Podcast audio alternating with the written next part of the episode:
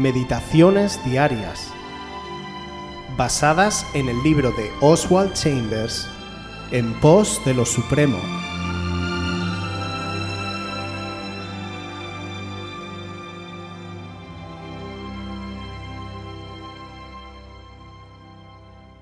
¿Me convenció Jesucristo? Lucas 10, del 17 al 20. Volvieron los setenta con gozo, diciendo, Señor, aun los demonios se nos sujetan en tu nombre. Y les dijo, Yo veía a Satanás caer del cielo como un rayo. He aquí os doy potestad de hollar serpientes y escorpiones, y sobre toda fuerza del enemigo, y nada os dañará. Pero no os regocijéis de que los espíritus se os sujetan, sino regocijaos de que vuestros nombres están escritos en los cielos. Jesucristo afirma, no te alegres por el éxito de tu servicio a mí, sino por tu correcta relación conmigo. Mientras realizas la obra cristiana, puedes caer en la trampa de regocijarte por el servicio exitoso o porque Dios te ha usado. Pero si tienes una relación correcta con Jesucristo, nunca podrás medir completamente lo que Dios va a hacer por medio de ti. Mantén tu comunión con Él y en cualquier circunstancia que vivas o con cualquier persona que te encuentres día tras día, Él hará fluir ríos de agua viva a través de ti sin que lo sepas, como dice Juan 7:38. Es por su misericordia que Él no te permite saberlo cuando tienes una relación correcta con Dios por la salvación y la santificación, puedes recordar que, cualquiera que sea el lugar donde te encuentres, estás ahí porque Él te colocó en ese sitio. Mediante tu reacción ante las circunstancias que te rodean, cumplirás el propósito de Dios mientras continúes andando en la luz como Él está en la luz. Como dice Primera de Juan 1 del 6 al 7. Si decimos que tenemos comunión con Él y andamos en tinieblas, mentimos y no practicamos la verdad. Pero si andamos en luz, como Él está en luz, tenemos comunión unos con otros y la sangre de Jesucristo, su Hijo, nos limpia de todo pecado. La tendencia actual es enfatizar el servicio. Cuídate de las personas que hacen de la utilidad el motivo de su interés. Si la utilidad es el patrón de medida, entonces Jesucristo fue el fracaso más grande que jamás haya existido. La guía del creyente es Dios mismo y no la utilidad estimada. Lo que vale es la obra que Dios hace por medio de nosotros y no lo que hacemos nosotros para Él. Todo lo que Jesucristo tiene en cuenta en la vida de una persona es su valiosísimo parentesco con el Padre. Jesús está llevando muchos hijos a la gloria. Como dice Hebreos 2.10, porque convenía a aquel por cuya causa son todas las cosas y por quien todas las cosas subsisten, que habiendo de llevar muchos hijos a la gloria, perfeccionase por aflicciones al autor de la salvación de ellos. En la sociedad de hoy en día se le otorga mucha importancia a la productividad, al éxito y a los logros personales. Sin embargo, en el reino de Dios esto no es así. Como dice Oswald, nuestro ejemplo de vida, Jesús, a ojos humanos no tuvo éxito alguno, ya que sus discípulos le traicionaron y murió de un modo que la palabra describe como maldito. Cristo nunca puso hincapié en los logros que íbamos a conseguir para Él, ya que Él mismo nos dio los instrumentos necesarios para andar en victoria, tal y como hemos escuchado en la lectura de hoy. He aquí os doy potestad de hollar serpientes y escorpiones, y sobre toda fuerza del enemigo, y nada os dañará.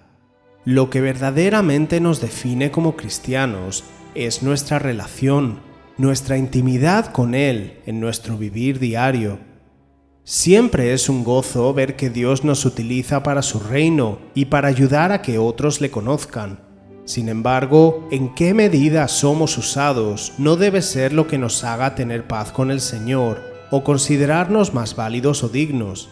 El éxito en términos del mundo o el deseo de estar ocupados en las cosas de Dios no es lo que el Padre anhela en nosotros, sino que Él, solo Él, en sí mismo, sea el mayor anhelo de nuestro corazón, que Él sea lo primero en nuestra vida, que le necesitemos a cada paso, que no vivamos un momento sin su presencia, que pasar tiempo con Él sea lo que más nos sacia en este mundo.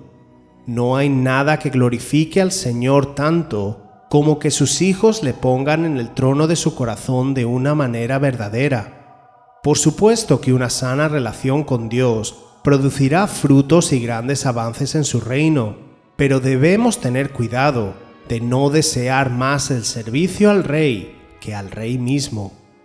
Solo entonces podremos regocijarnos en el Señor en todo tiempo y haremos nuestras las palabras del profeta Habacuc cuando dijo: Aunque la higuera no florezca, ni en las vides haya frutos, aunque falte el producto del olivo, y los labrados no den mantenimiento, y las ovejas sean quitadas de la majada, y no haya vacas en los corrales. Con todo, yo me alegraré en Yahvé y me gozaré en el Dios de mi salvación.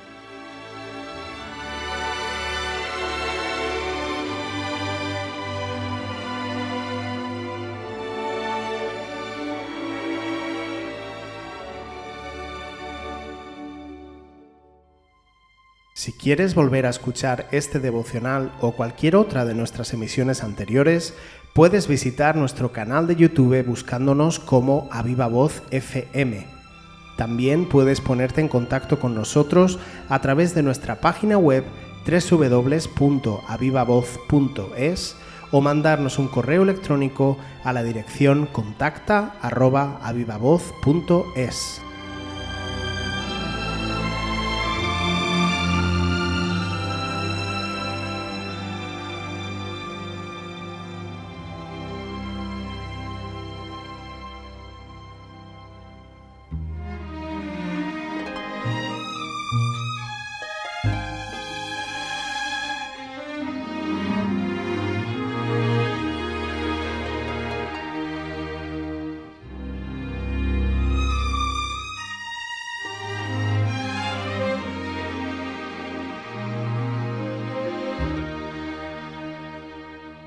Solamente una palabra, solamente una oración. Cuando llegue a tu presencia, oh Señor, no me importa en qué lugar de la mesa me hagas sentar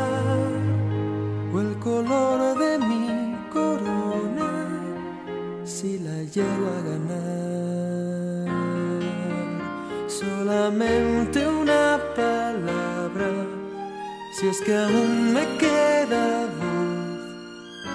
Y si logro articularla en tu presencia. No te quiero hacer preguntas, solo una petición. Y si puede ser a solas, mucho mejor.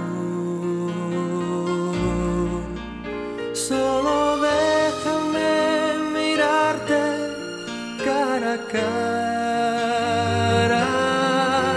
y perderme como un niño en tu mirada.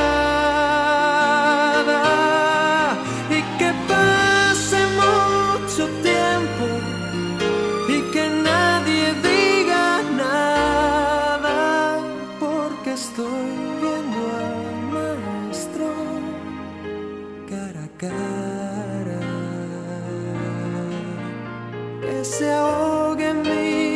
world.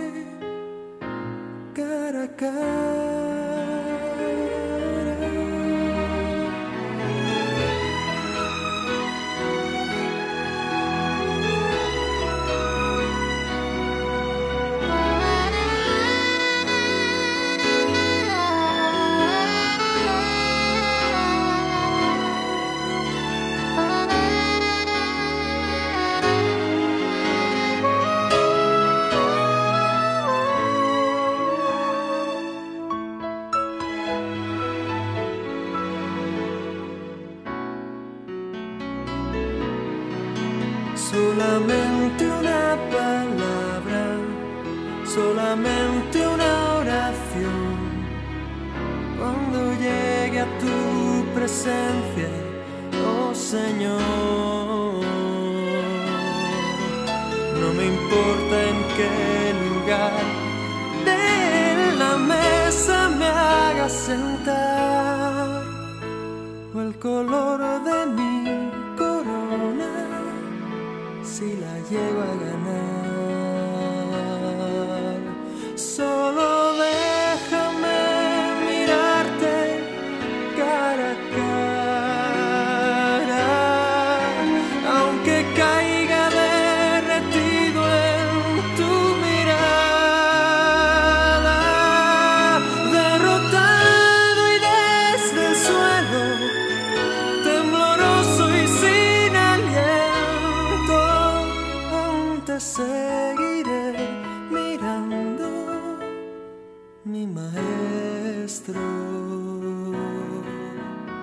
忘了该